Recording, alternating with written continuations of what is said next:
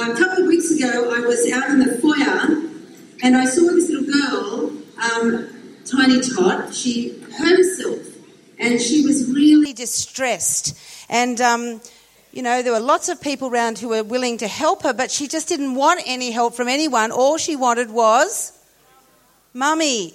Mummy, I want mummy. And so everyone's trying to find mummy and eventually did. And once mummy was united with this little girl, suddenly you could see a whole body sort of breathe, like everything was going to be okay because mum was there. And there's mum trying to comfort her little girls to try and make her feel better. And often a mum does that. Actually, I think it's part of a mum's job description to comfort their child and uh, to try and mend that you know, hurting heart or broken heart or wounded heart. And I think mums will go to any length, no matter what age it is. It's not just the little ones that come running, it's the older ones as well, particularly when their heart is wounded. They want the love and the support of mum. And mums will try and do anything they might when they're little, maybe cuddles, even when they're older. Um, you know, maybe let's bake, let's uh, go to the movies, let's do something to try and get our mind off what the problem is so that they can try and feel a bit better. And I think adults are no different. I think we as adults do the same thing. We try and distract ourselves, maybe with things like food or shopping or alcohol or things like this. We try and distract ourselves from the hurt that we've got so that we won't have to think about it and maybe it'll go away. But of course, it doesn't. When those things stop, it's still there. And none of us can avoid a wounded heart. We walk through life getting wounded at times. And I think from a very early age, we learn how to have this defense mechanism that we build up. We put up walls so that we can try and block the pain, so we can try and, you know, stop it from hurting us. But even guarded hearts get broken. Wounded hearts are part of this fallen world. And despite the best efforts of a mum, only God has the power to heal the broken heart. Only God. You know, God sees inside each one of us and He knows our brokenness. He knows us that well. And He understands why it's there. And you know what His desire is? His desire is that our hearts are healed. That's what He wants. He wants us to have whole hearts. You know, when Christ said on the cross, It is finished, he wasn't talking about that his physical life was finished, that his earthly life was over. He wasn't talking about that. He wasn't referring to that. What he was saying is that what had to be done was done. All that had to be done was now done. Because our sin separates us from God. And in the process, what our sin does is that it wounds us. You know, and there's nothing that we can do to try and resolve this problem. We can try, but we're not going to resolve it. We can put on a brave face. We can try and bury it. We can try and put up a wall to block it out. We can keep ourselves so busy that there's no time to think about it. But at some stage, the wall's not enough. Something rises up that we've been trying to keep down. And at some stage, the busyness has to stop. And all these efforts are in vain. And our failure to self heal actually only serves to open the wound more. So the only way God could heal these wounds is for Christ to take our place. In 1 Peter 3:18 it says, that's what Christ did definitively. Suffered because of others' sins.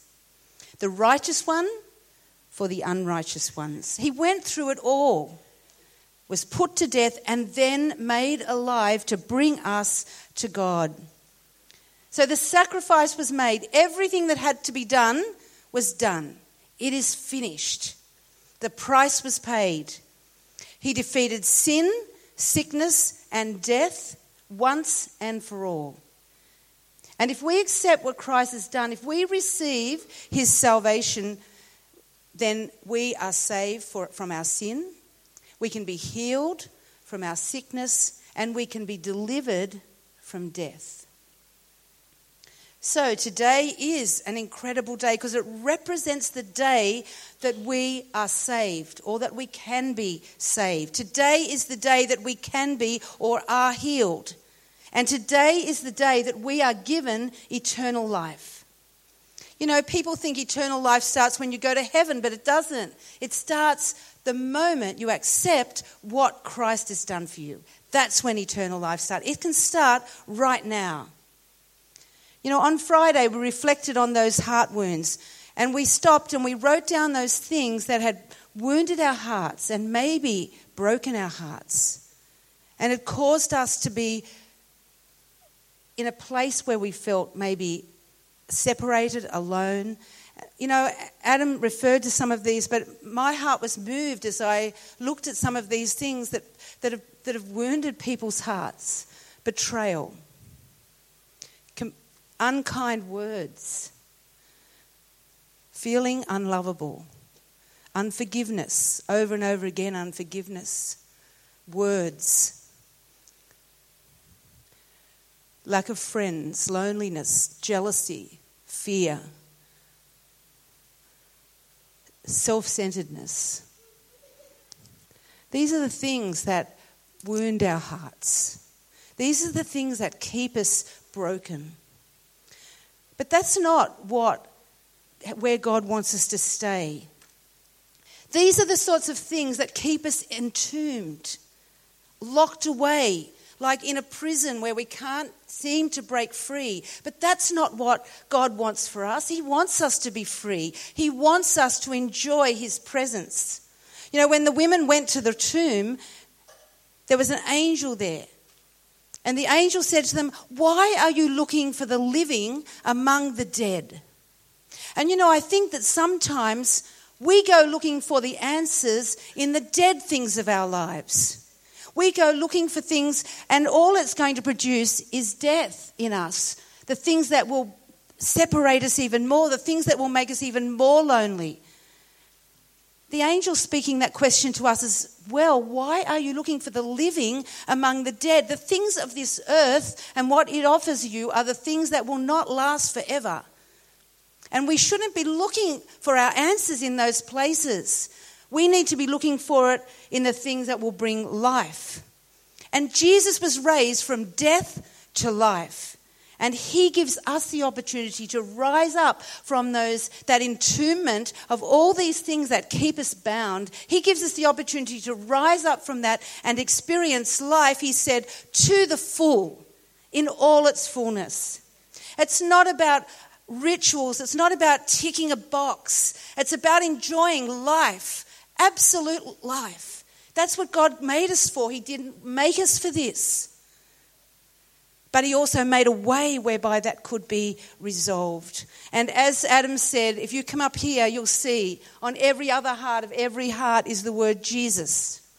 Because it's because of him that we can be made whole. It's because of him that we can experience life in all its fullness. For those of you here on Friday, we heard some stories of people and their journey and those wounds that had broken them. I just want to go back to that for a minute and to take us through to where God wants us to end today. And I think some of the root causes of many of these things are, are, are two main areas, and that is rejection and shame.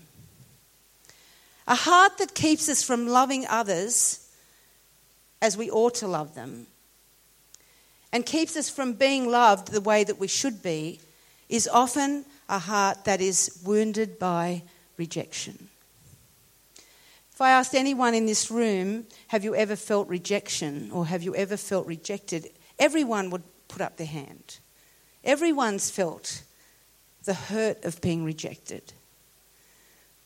And if, if I asked you to put up your hand of how many people liked it, no one will put up their hand because none of us like being rejected. But the Lord wants to heal our, our hearts, that wound of rejection. He wants to come in by His love and show us that we are not rejected, but we are accepted and we are loved. Maybe as a child you felt rejected by your parents, Or maybe as a teenager, you have felt rejected by your peers. Or maybe as an adult, you felt rejected by someone else who you maybe promised your love to and then they withdrew it.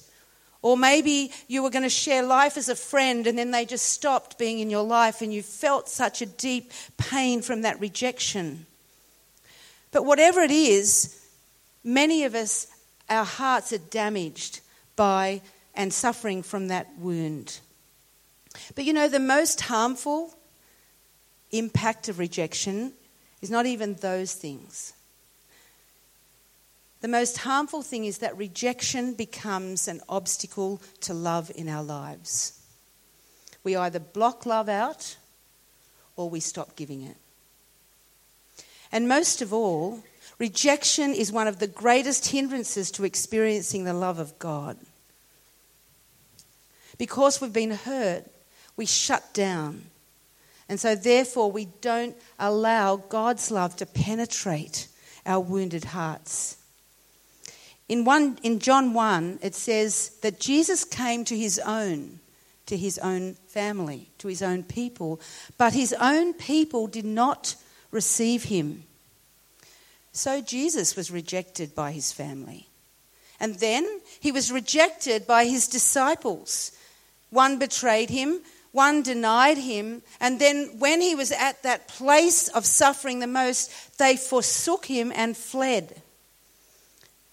But you know, going further than that, at the cross, he was rejected by his family, he was rejected by his disciples and everyone. But he didn't just suffer the rejection of men, he, he, he suffered the rejection of his Father, God. Because God cannot look on sin, he cannot be a part of sin. And that's why Jesus cried out, My God, my God, why have you abandoned me? And isn't that our heart's cry when we are wounded? Why have you abandoned me? Why have you rejected me? Yet, despite all of this rejection that he suffered, he took on the sins of the world. He took on my sin.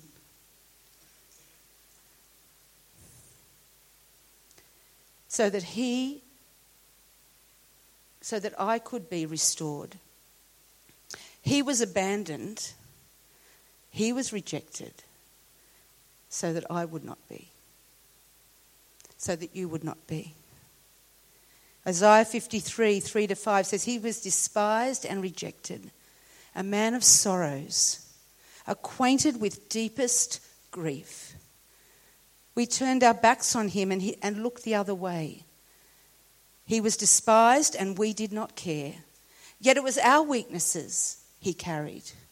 It was our sorrows that weighed him down. And we thought his troubles were a punishment from God, a punishment for his own sins. But he was pierced for my rebellion, he was crushed for my sin. He was beaten so I could be whole. And he was whipped so I could be healed. We aren't rejected, we are deeply loved and deeply accepted, no matter what we've done, no matter what. Don't listen to the lies of the enemy. You've all heard him whisper, No one likes you. You're not good enough. Look what you've done. No one to associate with you. You hear that whisper in your heart. Have you heard it? Those, that voice that comes to lie to you.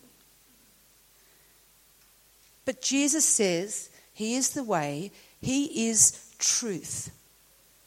And so, let's listen to what His truth is. He said that He died, he gave everything so that we could be forgiven, and he rose so that we could have life. He said, By my stripes you are, not you might be or maybe. He says, By my stripes you are healed. The other area that can really get us down is shame. When we, you know, we often don't spend time considering the shame that Jesus felt. Imagine how humiliated he felt. He was so degraded. He was spat upon, yet he never said a word.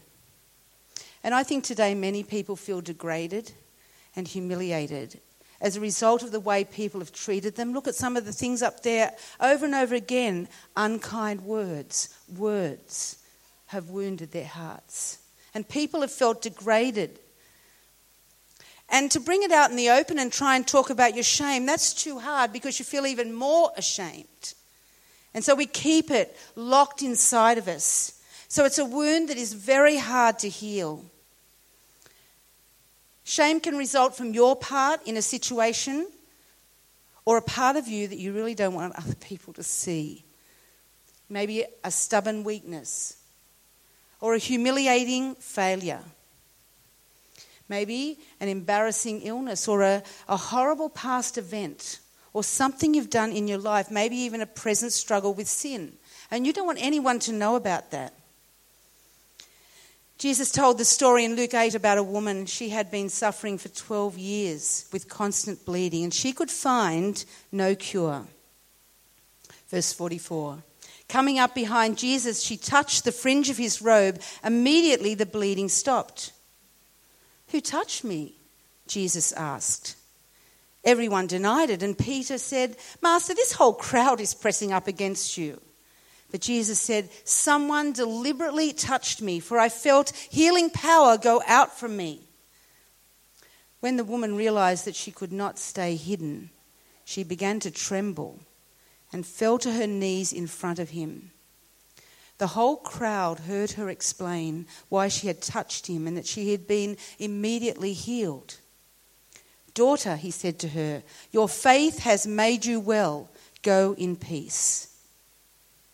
For 12 years, this woman had lived with shame.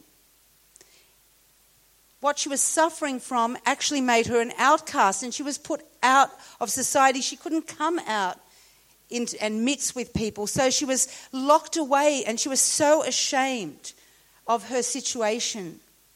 And she couldn't come out and ask Jesus for healing because she'd have to tell what her problem was. And, and people would mock her and people would push her aside if she did that. So she just thought, if in the crowd no one will see me, the crowd was pressing in on Jesus. She thought, if I could just get in, if I could just reach and touch his garment, if I could just do that, I'll be healed. So she tried to be anonymous in the crowd and to reach and touch Jesus' garment. And the moment she did, she felt the flood of healing go through her body immediately. An incredible joy rose up in her in that moment. But then, Jesus asks the question Who touched me?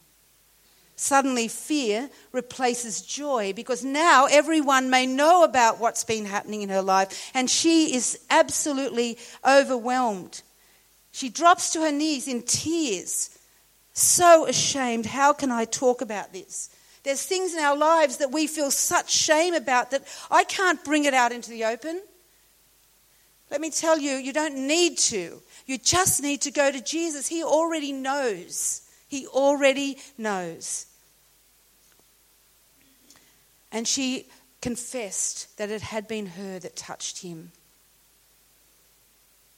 At that moment, Jesus says to her, Daughter, go, your faith has made you well. See, what he was exposing was not her shame, he was exposing her faith in him because she had the courage to reach out towards him. And that's what he wants from all of us. We carry this secret of shame, but he's saying, all you need to do is to reach out to me and it will be gone. Your faith will make you well. Jesus is our great physician and he has the power to heal every wound of our hearts. And he promises healing to everyone who believes in him. Today is the day that we celebrate the empty tomb.